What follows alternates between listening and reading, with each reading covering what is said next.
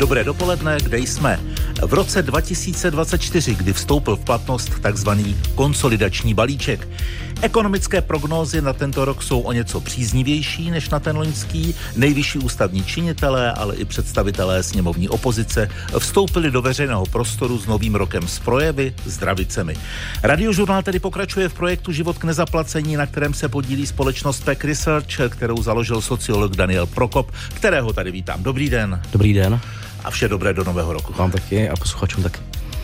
Život k nezaplacení. Unikátní projekt radiožurnálu do složitých ekonomických časů. Za ta léta, co se tady, Danieli, setkáváme, asi už je mnohým jasné, ale pro jistotu a v novém roce, v čem je půvab vašich průzkumů pro tento projekt? No a jejich půvab je v tom, že neskoumáme ani tak postoje, jako to, jak reálně dopadá ta situace na různé domácnosti, a půvab toho výzkumu je v tom, že uh, zkoumáme to už dva roky tedy na eh, panelu asi 1700 domácností, takže vidíme, jak se vyvíjí, vyvíjí ta situace, dopady krize, uh, hospodaření, dopady té inflace na různé typy domácností a jak, jak třeba reagují na to a podobně. Jo. Takže to má spoustu, uh, spoustu pozitiv, které třeba byly i využity pro, uh, když se měnil příspěvek na bydlení, ty detailní data ale je to inspirace, která třeba nebyla využitá v tom, že vidíme dlouho, jak, jaké domácnosti šetří a co by jim pomohlo eh, a co by nakoplo ekonomiku, aby přestali šetřit třeba po té krizi a podobně.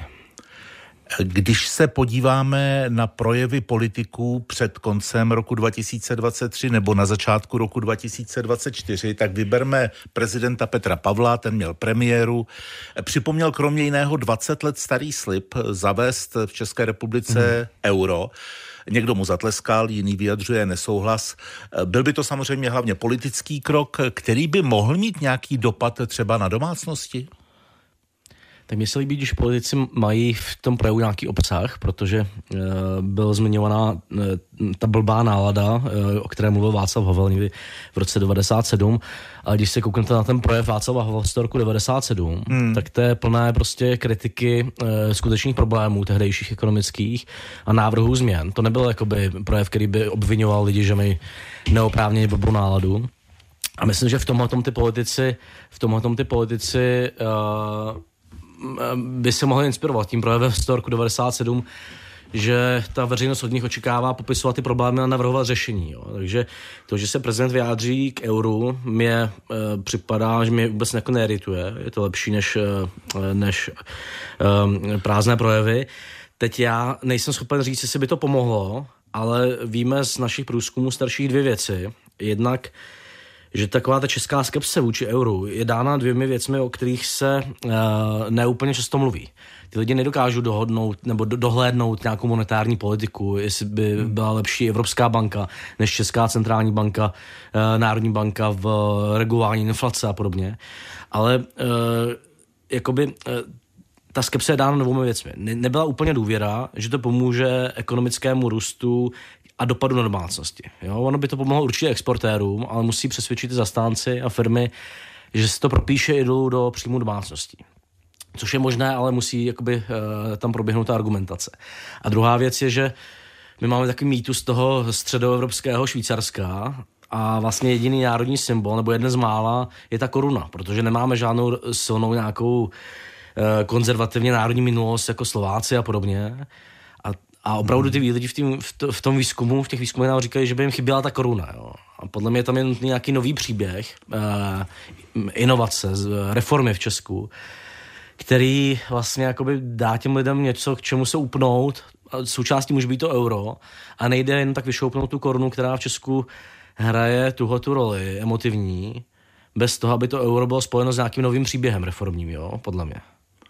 Ono tam může hrát roli taky to, že svého času zejména jižní státy, které přijali euro, tak nebyly na tom ekonomicky nejlépe, což ale teď neplatí. Když vezmeme Portugalsko, když vezmeme Španělsko, hmm. eh, ostatně i Řecko, tak to už nejsou státy, které by byly ekonomicky úplně na chvostu. Takže tam to euro asi nehraje úplně tu rozhodující roli.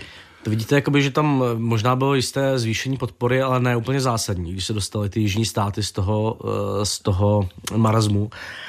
Eh, takže vidět, že to je i trochu něčím jiným. A to je právě jako emotivní vztah k koruně a za druhé nejistota lidí, jestli to propíše do, do hmm. té životní úrovně. Jestli ten pomoc tomu exportu, která by byla asi zásadní, pomůže, pomůže úrovni domácnosti životní. Jo. Takže je nutné tohle vysvětlit pokud, a argumentovat pro to, pokud je to pravda. A za druhé, potom je to spojit s nějakým větším příběhem reformním, nejenom prostě jako účetní operací prohození dvou měn. Prezident republiky Petr Pavel taky s pochopením mluvil k části mladé generace, ne ke všem mladým lidem, ale k části mladé generace, kdy eh, vyjádřil pochopení právě pro to, jak složité je pro, pro ně nejenom žít v tom digitálním věku, ale i třeba sehnat bydlení. Udělal asi dobře. No to má pravdu. My máme jedno z nejdražších vlastnických bydlení, zejména v těch velkých městech a v Praze, ale zároveň uh, za poslední rok asi o 8% stouplo ceny nájmů eh, v Česku, takže to my vidíme v tom výzkumu život k nezaplacení, že eh, ceny energií v podstatě se podařilo skrotit nějak, být hodně vysoko teda a, a ceny teda bydlení pro lidi, kteří vlastní už bydlení, tak mírně poklesly za poslední tři čtvrtě roku nebo rok ale u nájemníků vlastně ten pokles mírný cen energií uh, vyrovnalo a naopak jakoby navýšilo nebo uh, překonalo uh, růst ceny nájmu, jo. takže zejména ty mladí lidé prostě jsou v problémech, že oni nemají často na hypotéky, nemají často na ty první splátky a na, na ty vysoké uh, ceny vlastnického bydlení a zároveň jsou vysoké ceny nájmu a rostoucí, takže oni nemají prostor pro to si našetřit na ty uh, ceny těch uh, hypoték. Jo? Uh,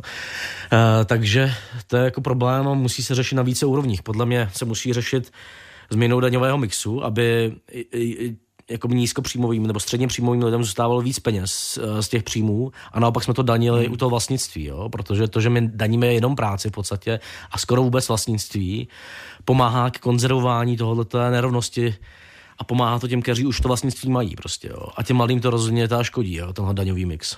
V téhle souvislosti daň z nemovitosti eh, se zvyšuje, v každé obci či městě to bude jiné, třeba podle velikosti. V průměru se ta daň zvyšuje o 1,8 násobek eh, přibližně. Aha. Mělo by to být o víc? No, takhle v současné podobě je to asi politicky těžké zvýšit o víc, ale dlouhodobě by to mělo být o víc, ale je tam jeden problém v té dani, že ona nereflektuje cenu té nemovitosti. Hmm. To znamená, my jsme, my jsme teďka spočítali, kolik na té dani platí v minulém roce, kolik platili domácnosti. A problém je, že ty vysokopříjmové platí asi 0,1%, 1 promile ze svého příjmu na daní z nemovitosti. A ty nízkopříjmové asi pětkrát tolik, asi 0,5%. Jo. Takže tím, že to nereflektuje cenu té nemovitosti a že platíte za lukrativní byt někde v Praze uh, i menší částku než za jakoby prostě dům někde v nejchudší části republiky, který eh, nemá tak velkou cenu, tak uh, to zasahuje ty chudší domácnosti. Je to jedna z dalších daní, která je takzvaně regresivní v Česku, že platí víc procentuálně chudí lidé za ní. A tohle, kdyby se změnilo, kdyby to víc reflektovalo cenu uh, té nemovitosti a kdyby to víc zatěžovalo uh, taky vlastnictví pozemků, což je ekonomicky lepší, protože to motivuje k tomu, abyste nedržel, nebo i developeři, aby nedrželi prázdné pozemky a, a stavilo se, tak by ta daň mohla být jako výrazně větší. Jo? Dneska ji limituje ta struktura, která, eh, když se zvyšuje, tak to zvyšuje i těm chudým důchodcům prostě v chudých regionech. No. Hostem rozhovoru Život k nezaplacení je sociolog Daniel Prokop ze společnosti Pack Research. Život k nezaplacení. Daniel, byl už jste letos nakupovat? Jo, samozřejmě. Taková ta očekávání, neočekávání, která byla v souvislosti s možným zdražováním potravin o 10 až 15% se můžeme říct při nereprezentativním výzkumu osobním nenaplnila? Eh, to, to vám řeknu, že Nevíte. nedokážu posoudit. Platíte a... kartou. No, to byly takové věci, eh, které uh, ten osobní spotřební koš prostě to musíte sledovat další dobu, zároveň, že jakoby tam je tolik slev a podobně, eh, který matou toho spotřebitele, takže neví vlastně, jakoby, co, je ta, co je ta vstupní cena, ta, ta základní cena, protože polovina věcí je ve slavě, když to přeženu prostě. Tak uh, to je jako velmi těžké osobně posoudit. Jo? To možná vidíte potom díl po měsíci, anebo to vidí samozřejmě lidé, kteří jsou chudší a počítají každou korunu prostě, jo? což uh, my třeba nemusíme a proto to můžeme podceňovat, nárůst cen uh, potravin. Jo? Takže, takže to se asi ukáže ve výzkumech statistického úřadu. Uvidíme, jo, myslím si, že teda je dost pravděpodobné, že tam se ukáže, že nemělo úplně smysl snižování toho DPH a podobně, že to jsou věci, které se potom jakoby rozmělní v těch změnách těch cen a že je lepší pro nějakou jakoby, sociální politiku a omezení dopadů inflace víc než DPH pracovat právě s daněmi z příjmu. Jo? A jsou třeba jsou známé nástroje, jak snížit daně z příjmu těm nízkopříjmovým teďka. Jedno je, aby dokázali vyčerpat slevy v daních, což dneska nedokážou, řadu z nich. A potom druhá věc jsou minima zdravotního sociálního pojištění, které jsou dané eh, minimálním mzdou a oni vlastně zvyšují to danění, ty minima, těm eh, hlavně nízkopříjmovým lidem na částečných úvazcích. Jo? Takže třeba odstranit nebo změnit tyhle ty dvě věci by bylo podle mě eh, jako lepší dneska pro pomoc těm nízkopříjmovým, než nějak měnit DPH u potravin a podobně. Jako. Hmm. Oni se politici před koncem roku tvářili, že by mohli ovlivnit eh, ty ceny eh, v nákupních centrech, ceny potravin, ale co neudělá trh, tak asi těžko udělá politik. A to spotřebitelské chování lidí je pořád, řekněme, na takové, pod takovou hranicí šetrnosti stále, což nedovoluje těm obchodníkům zdražit eh, asi tak, jak by i mohli. No, nám říká asi 30% domácností, že výrazně šetří na potravinách. Eh, teď jako v Česku to má asi spoždění efekt, to šetření, protože eh, ten trh podle ekonomů je hodně koncentrovaný, že jakoby je tam malá konkurence, jak, asi jak u výrobců, tak i u těch obchodníků, takže oni dlouho, mají dlouhou dobu, než je ten trh jako dotlačí ke snižování těch cen, eh, takže je velmi těžké soudit, kdy se ty ceny budou snižovat. Jo? To prostě, nevím, jestli tam něco ty výroky politiků udělají nebo ne. E, to prostě uvidíme v těch hmm. datech o těch potravinách. Jo? Nechtěl bych to úplně soudit. Každopádně samozřejmě eh, konkurence na takhle jakoby koncentrovaném trhu, kde tu výrobu e, táhne pár subjektů a podobně, tak e, to, to by měla být e, nějaký, nějaký úkol pro antimonopolní úřad a Uh, ale tam měl asi začínat tenhle ten úkol už u, u omezování koncentrace. Uh, těch, u omezování jako těch fúzí a podobně. Jako. Uh, dneska to kontrolovat je asi těžší. No. Je středa, děti jdou dnes eh, po těch vánočních hmm. novoročních prázdninách do školy. Některé by nemuseli dostat oběd, eh, četl jsem, eh, protože děti, jejichž rodiče pobírají dávky nebo jsou v exekuci, by v tomto roce mohli zůstat bez příspěvku na školní oběd. Dotační výzva, kterou vydalo ministerstvo školství podporu těchto dětí neziskovým organizacím neumožňuje. Ministerství byl rychlou nápravu, nevíme, jestli ji uskutečnil, to budeme vědět dneska v poledne, jestli ty děti obě dostanou nebo ne. No, Takhle, ta výzva se změnila, takže ty, původně ta výzva z toho prosince říkala, že to nemůžou dostat děti, kteří, jak jste říkal, které eh, mají rodiče v hmotné nouzi nebo v exekuci a podobně. A eh, to změnilo ministerstvo. Teďka jde o to, že eh, tahle výzva ministerstva je rozdělovaná tak, že oni to dají nějakým organizacím, které to rozdělí do těch škol a oni tam můžou uplatnit nějaké vlastní principy toho rozdělování takže to musí taky akceptovat ty organizace, které to rozdělují. Jo? Prostě eh, to, že to mají dostávat děti v těch eh, exekucích hmotné nouzy. No a jeden hlavní problém je v tom, že my máme dva, dva tyhle programy. Jeden od uh, Ministerstva práce je pro ty děti v hmotné nouzi, ale je extrémně složitý administrativně, takže ho čerpá asi 10 tisíc dětí, uh, zlomek těch, kteří jsou prostě v těch problémech. A potom je tenhle ten od toho ministerstva školství, který je rozdělován přes ty organizace další, eh, které uh, jakoby rozhodují o tom, kdo má nárok, kdo nemá nárok potom v těch vlastních programech. A je to jako velmi složitý systém, který v zahraničí funguje prostě jednodušeji tak, že máte nějaké dávky, třeba příspěvek na bydlení a k tomu uh, máte ten oběd zdarma prostě, jo? že tam není nějaký mezičlánek uh, administrativního procesu složitého a podobně. Jako. Vy jste napsal na sociálních sítích, že obědy zdarma jsou pro děti a posilují jejich účast uh, a socializaci. Hmm. Nemají být nástrojem výchovy rodičů. To, že, že to ať stát dělá jinde. Jak jste to myslel? Jo, tak tam prostě v tom dávkovém systému jsou nástroje, které můžou snížit podporu člověku, který nepracuje, nebo můžou motivovat k tomu, aby, aby pracoval. A tím, že když pracuje, tak uh, má prostě víc peněz v tom čistém příjmu. Je tam prostě, jsou tam nástroje, jak mířit na ty rodiče. Můžete upravovat podporu v nezaměstnanosti, aby víc jako vyžadovala aktivitu a rekvalifikaci a podobně. V Dánsku třeba to je taková inspirace, mají vyšší podporu v nezaměstnanosti, zejména na začátku, ale mnohem víc vyžadují uh, tu aktivitu a rekvalifikaci. A to jsou jakoby nástroje, které vedou k tomu, že jakoby podporujete tu aktivitu na trhu práce. Když se berete dětem obědy, tak se to projeví na jejich menší účasti ve škole a na tom, že, že akorát těmi problémy bude trpět další generace. Jo. Takže Eh, zejména u těch dětí, kteří mají jako menší podporu rodičů, tak ty obědy mají smysl, protože oni eh, právě se tím dostanou do nějakého jiného prostředí a nejsou tak znevýhodněni tím, že se ty rodiče třeba o ně často tak nestarají nebo nemají prostředky, jak se o ně starat a podobně. Jako. Posloucháte rozhovor se sociologem Danielem Prokopem.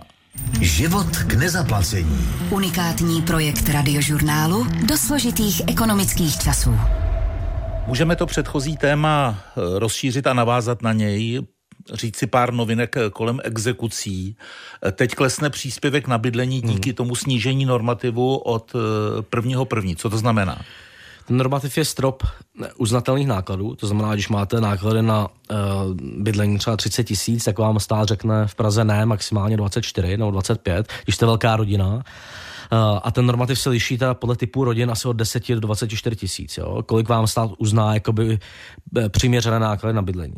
A tahle částka se snižuje o zhruba 1600 korun, liší se to podle velikosti domácnosti a eh, těch uznatelných nákladů. A to vede k tomu, že když máte příspěvek na bydlení a máte vysoké náklady na bydlení nad tímhletím normativem, tak tím, že se sníží, tak vám ten příspěvek může klesnout až o 1600 korun.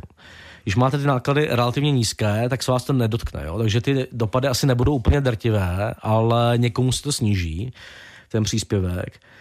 Zároveň e, z toho, toho normativu se počítá nezabavitelná částka v exekuci. Takže když, má někdo, když je někdo v exekuci, tak se mu od prvního první zvýší e, ty srážky v exekucích. Mm. Jo? Takže na někoho to bude mít malý vliv, na člověka, který má relativně nízké náklady na bydlení a není v exekuci a bere ten příspěvek. A na někoho to bude mít relativně velký vliv, zejména na lidi, kteří mají exekuci a mají nějaké střední, vyšší náklady na bydlení, tak ty můžou přijít o tisíce korun uh, od prvního první. To je něco jiného než zrušení toho nezabavitelného minima na manžela. To je něco jiného, tam se diskutuje řada změn v těch exekucích. Uh, jedna je, uh, tam je taková jakoby trochu absurdní věc, že máte nezabavitelné minimum osobní, na co vám ten exekutor, exekutor nemůže šáhnout. A to je navyšováno, když máte děti, což dává smysl, protože musíte hmm. vyživovat ty děti. Ale je, je taky navyšováno o čtvrtinu, když máte manžela nebo manželku v domácnosti. Jo bez ohledu na to, že třeba ten člověk pracuje. Takže na... lidi s manželkou a manželem mají to nezabavitelné minimum tak, o 25% vyšší. Tak, tak. A, a, a, a když jsou v exekuci oba, manžel, hmm. tak mají oba to nezabavitelné minimum větší, což je vlastně absurdní, protože naopak by ho měli mít možná stejné nebo nižší, protože mají ten druhý příjem, že jo, prostě, jo. Takže uh, tohoto by se podle mě mohlo zrušit, tím by se sráželo v exekucích trošku víc, tam, kde dneska ty srážky jsou minimální, Eh, naopak já bych eh, byl opatrný u těch dalších nápadů, které tam jsou na minimální srážky a na eh, další věci. No a je tam úplně nejzásadnější věc, teda, že ty v odlužení a v některých typech exekucích ta srážka z příjmu je tak velká, že se vám sráží dvě třetiny příjmu na to nezabavitelné minimum, že to naprosto demotivuje od pracovní aktivity a vytlačuje to lidi na, jako do legální práce, na černo a podobně.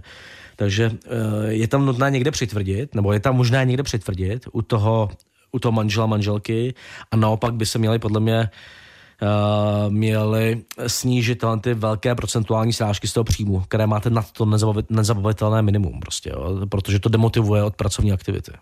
Hostem dalšího rozhovoru radiožurnálu, který vysílá i Český rozhlas Plus, byl sociolog ze společnosti PEC Research Daniel Prokop. Děkuji a mějte se hezky. Děkuji.